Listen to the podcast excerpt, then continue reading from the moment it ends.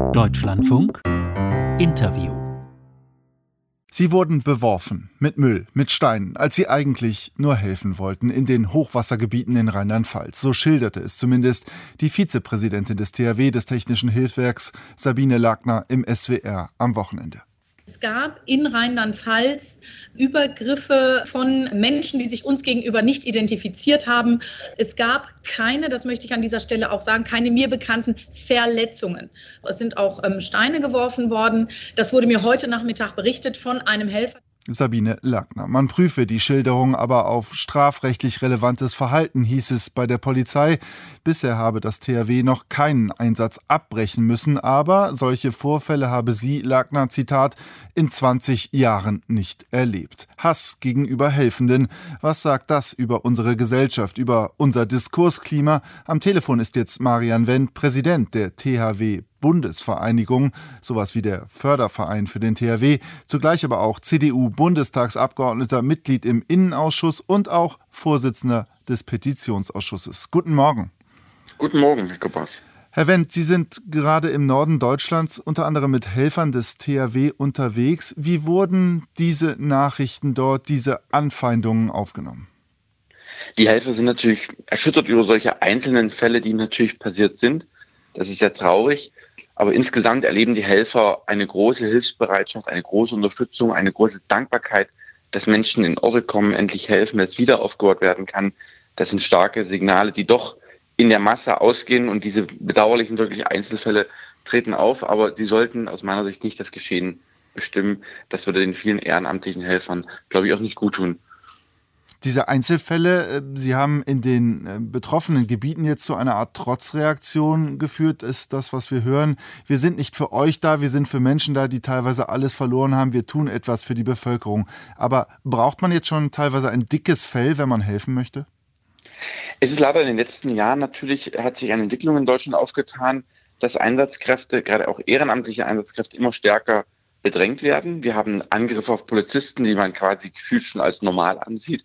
Wir haben Angriffe auf äh, Rettungskräfte, die weißen Hilfsorganisationen, wie wir sagen. Auch das haben wir festgestellt, auf Feuerwehrleute, die beim Löschen behindert werden. Äh, da hat sich eine Entwicklung in unserem Land von Menschen aufgetan, die wirklich nicht gut ist. Und die im schlimmsten Fall dazu führen kann, dass keine Menschen mehr ehrenamtlich Dienst tun wollen, weil sie sich das vielleicht nicht antun wollen. Das geht natürlich bis in einer Ebene hoch, dass ehrenamtliche Bürgermeister beleidigt angegriffen werden. Und dann müssten wir uns schon mal fragen, ob wir das wollen, ob wir diesen Diskurs, den wir so führen miteinander, äh, weiterführen wollen oder ob wir nicht sagen, nein, lasst uns wieder etwas mehr gesellschaftlichen Zusammenhalt wagen, lasst uns mehr zusammenhalten, lasst uns solidarisch sein. Und dafür ist natürlich die Flut vielleicht auch ein gewisser Anlass, ähm, das wieder zu leben. Es wird ja gelebt und das zeigt die Flut. Die Menschen können, glaube ich, zusammen leben, wollen das, wollen sich helfen, wollen sich unterstützen, wollen, glaube ich, eine starke Gemeinschaft sein.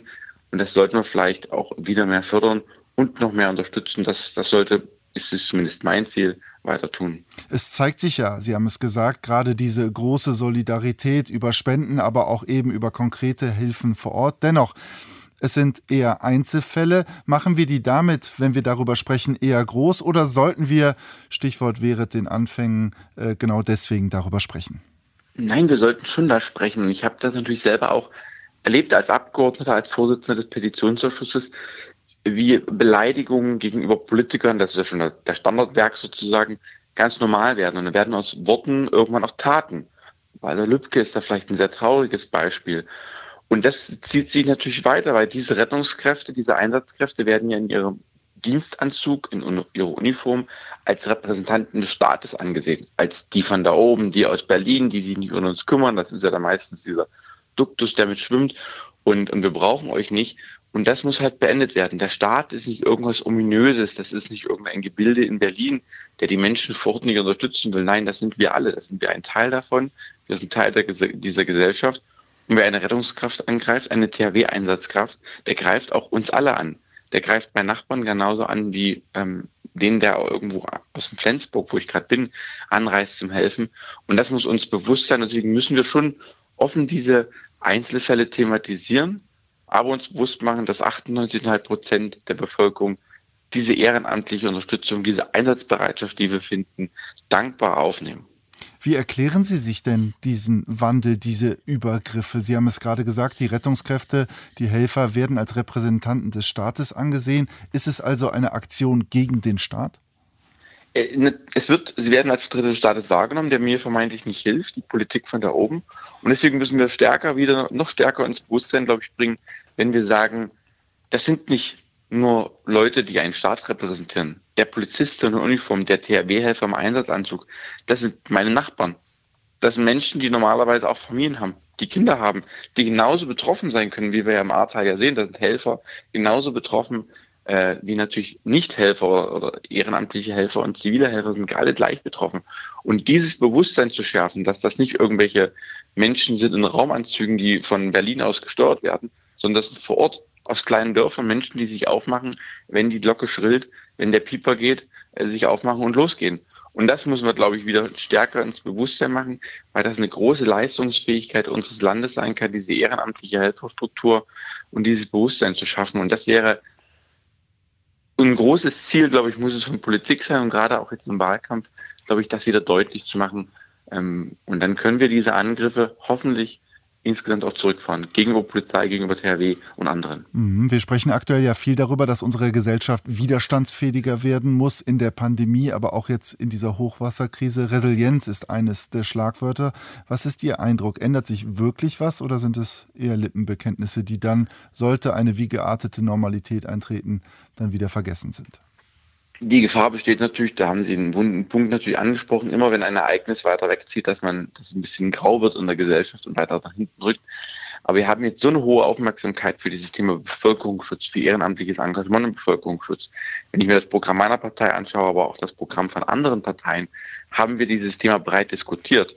Ähm, wir diskutieren in der, in der Gesellschaft, in der Politik gerade über Verbesserungen beim Katastrophenschutz, über mögliche weitere Unterstützung etc. pp, über Alarmierungsketten, über Sirenen, die wieder aufgebaut werden müssen. Und das ist eigentlich eine gute Debatte aus unserer Sicht, aus meiner Sicht, aus Sicht des Präsidenten der THW-Bundesvereinigung, weil das zeigt, dass das Thema Bevölkerungsschutz mitten unter uns ist und dass wir dafür arbeiten müssen, dass all diese Punkte, die auch da gefordert werden, umgesetzt werden. Und dann können wir da schon was erreichen. Und deswegen ist dieser ist dieser Wahlkampf natürlich auch noch eine Chance für dieses Thema. Und wir sollten es wirklich nicht in Vergessenheit äh, geraten lassen, sondern über den Tag hinaus diese Strukturen stärken, die Helfer mit einbinden und es ist, dieses Land ist einfach mhm. großartig und ich will das vielleicht zum Schluss oder so auch nochmal als Beispiel bringen.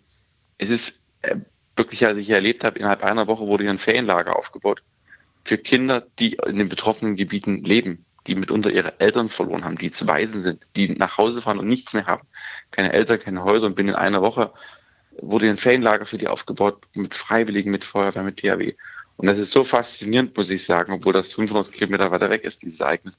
Und deswegen haben wir die Möglichkeiten, diesen Zusammenhalt, glaube ich, auch zu leben und zu spüren. Und das sollten wir uns bewusst machen. Herr Wendt, als Vorsitzender des Petitionsausschusses, das ist so etwas wie der demokratische Kummerkasten, bei dem Bürgerinnen und Bürger ihre Anliegen vortragen können, haben Sie auch auf anderer Ebene Einblick in das Diskussionsklima, auch auf die Themen. Welche Themen, auch vielleicht gerade im laufenden Wahlkampf, in der abgelaufenen Legislaturperiode, sind es, die den Bürgern wichtig sind? Gerade ist natürlich das Thema Corona und die damit verbundenen Grundrechtseinschränkungen sehr stark gegen Ende der Wahlperiode. Es war natürlich am Anfang von Corona die Frage der Soforthilfen, also klassisch, wie kann der Staat mir helfen? Da ist auch eine Erwartungshaltung des Bürgers natürlich an den Staat. Wenn ihr du mich einschränkst, wenn du mich schließt, musst du mich auch unterstützen. Das ist ganz logisch und das ist auch ein Versprechen, was wir als Politiker abgegeben haben. Und, und wie ist der Ton da? Ist der Ton da auch anders? der Ton ist natürlich auch rauer geworden und ich habe das auch über die Jahre natürlich erlebt. Ich war natürlich eingestiegen 2017, 2018 als Petitionsausschussvorsitzender auch in der Hochphase der Debatte um Migration und Flüchtlinge und da erleben wir natürlich einen sehr rauen Ton mitunter. Also die Schreiben, die uns erreichen, mit einer Anspruchshaltung und teilweise auch einer Beleidigungshaltung, die Bürger als vollkommen normal ansehen, wie man sich gegenüber dem, den Repräsentanten unseres Landes ähm, nicht gegenüber mir als Person, aber ich bin ja ein gewisser Repräsentant des Landes natürlich, des Staates, äh, verhält. Und das äh, ist schon äh, sehr, sehr bedauerlich, muss ich sagen, sehr, sehr ärgerlich. Das führt zu Strafverfahren teilweise.